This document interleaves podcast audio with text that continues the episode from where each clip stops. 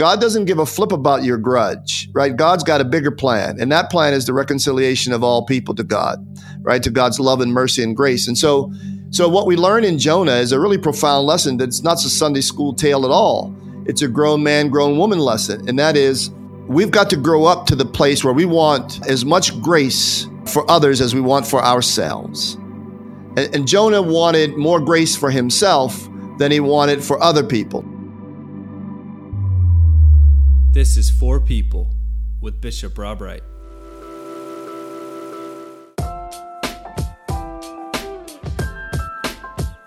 Welcome to For People with Bishop Rob Wright. I'm Melissa Rao, and this is a conversation inspired by For Faith, a weekly devotion sent out every Friday.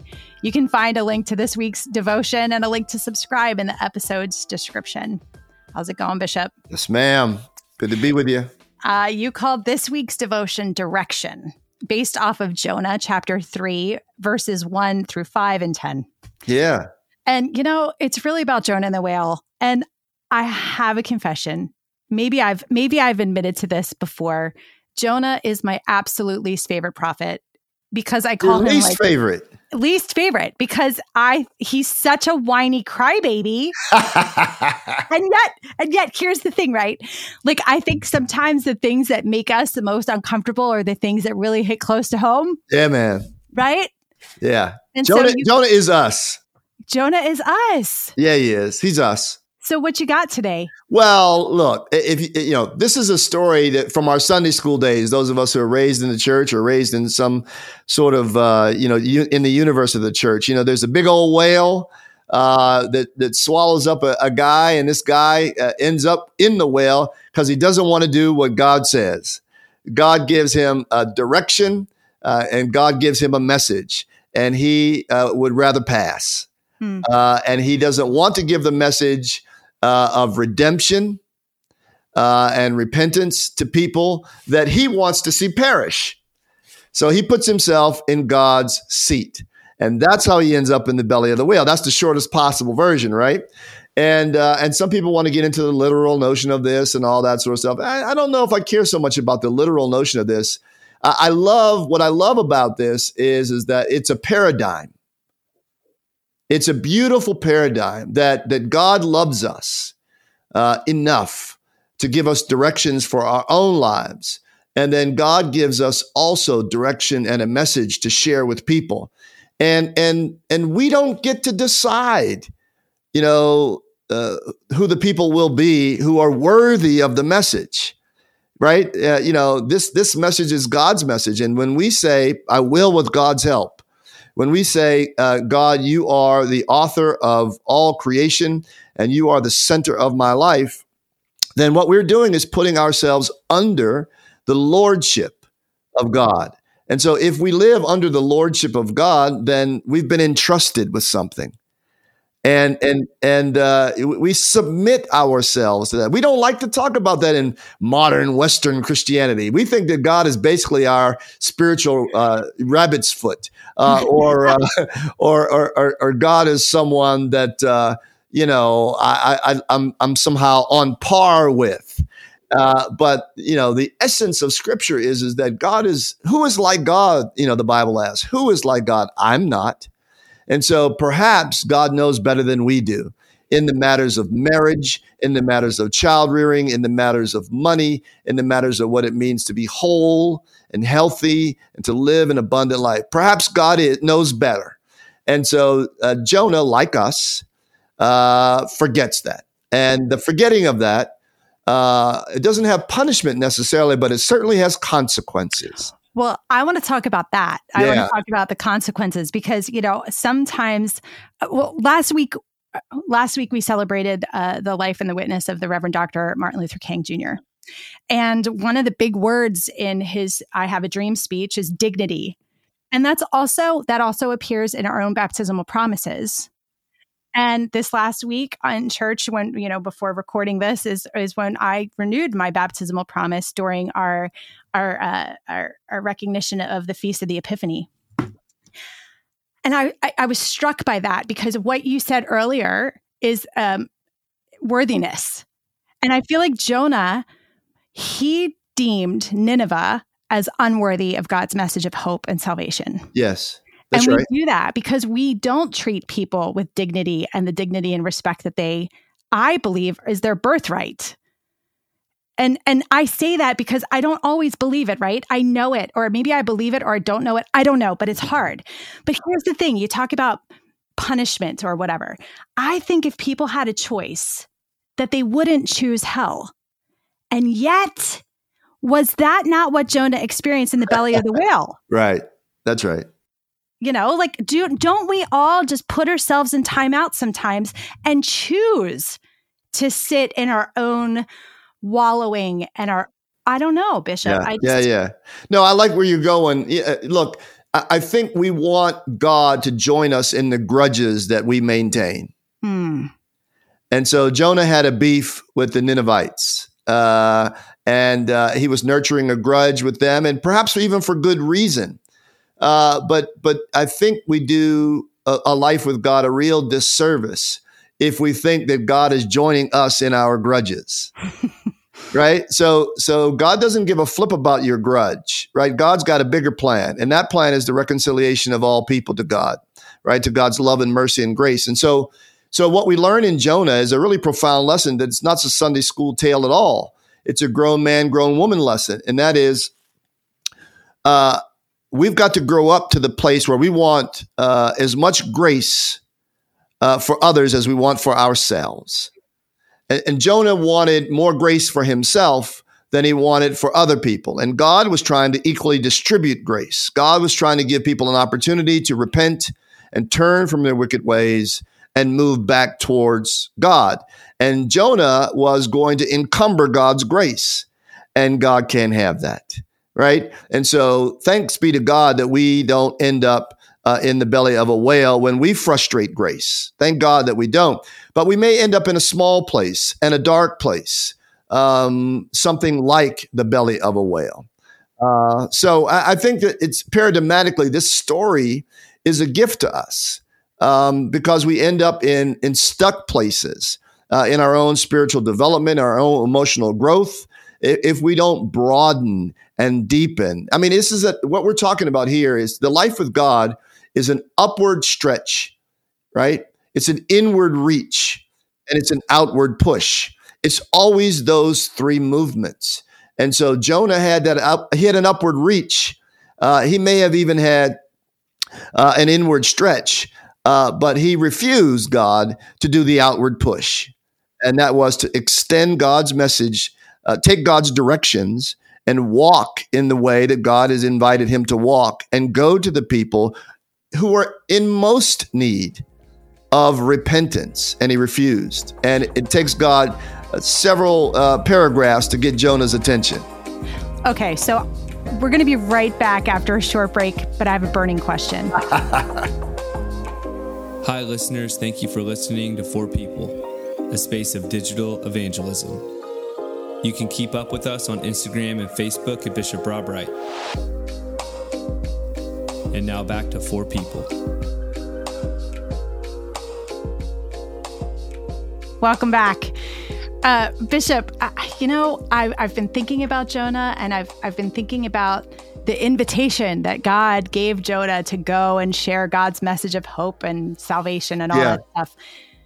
I don't know that it was just about a message though. And I, I, I feel like I got to give some credit where credit due uh, is due. I feel like Jonah knew a little bit more and it wasn't just about going to a people and sharing God's message. I think Jonah intuited that in order to do that work, he'd have to get his hands dirty. And and he'd have to be in relationship with people who he didn't like. I like it. Yeah, sure. Why not? I mean, it wasn't, I mean, it is the message is to go among people, is to be shoulder to shoulder with people, right? And so uh, I think you're right. I think Jonah was thinking about himself uh, and that he didn't want to dirty his hands, you know, and being in relationship with people that he didn't want. It's it's easier to live at distance. It's easier to stonewall, but it has a cost. It has a cost for us personally, right? Because it takes a lot of energy to maintain grudges, a lot of energy, and it's a corrosive energy, right? That that ends up, you know, um, closing us in, walling us in. But I feel like Jonah knew of the Ninevites, but didn't actually know any Ninevite. It's it's hard to say. I mean, you know, we, we don't get a sense of that detail from the text. Um, uh, what Dr. King would say to you is, is that I see you're using your sanctified imagination in this story.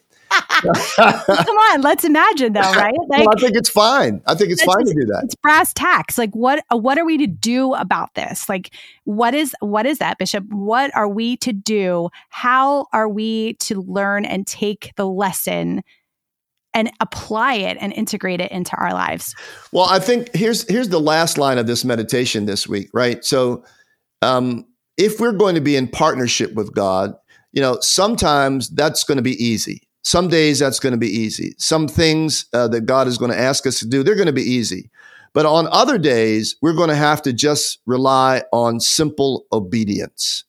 And, and that is not what we want to talk about, certainly not these days. I mean, we think that that is somehow a primitive notion, obedience. I like to call obedience the four letter word of the Bible right? We don't want to talk about that, but I mean, that is a thing, you know. So sometimes we've got to do what God is inviting us to do out of simple obedience, right? And and and offer that as worship. So worship is simply the idea of God, you are worthy of everything.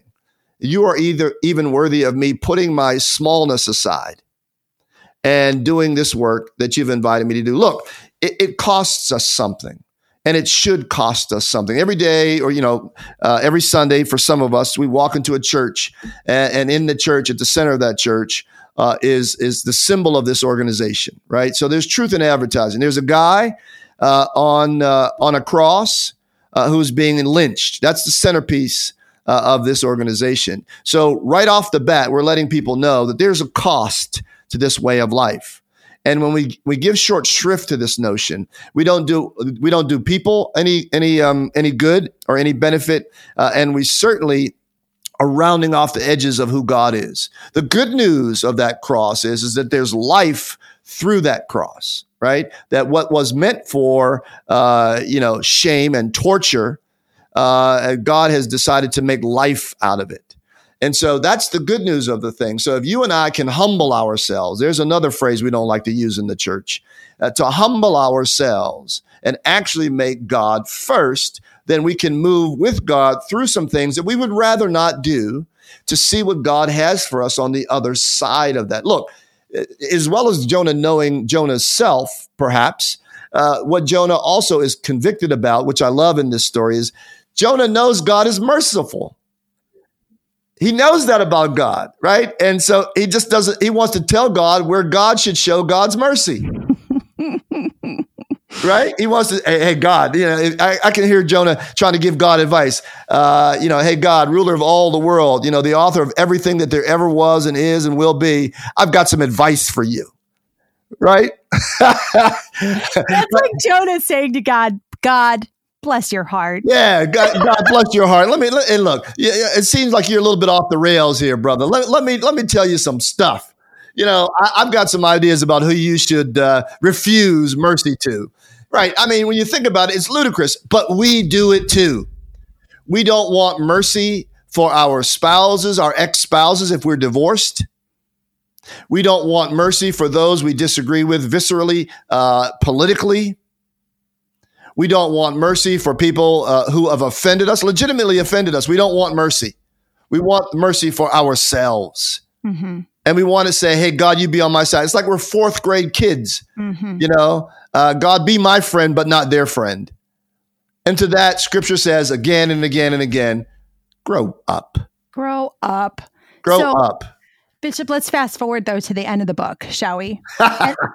maybe maybe that's kind of why I don't love the book of Jonah because it's a tragedy.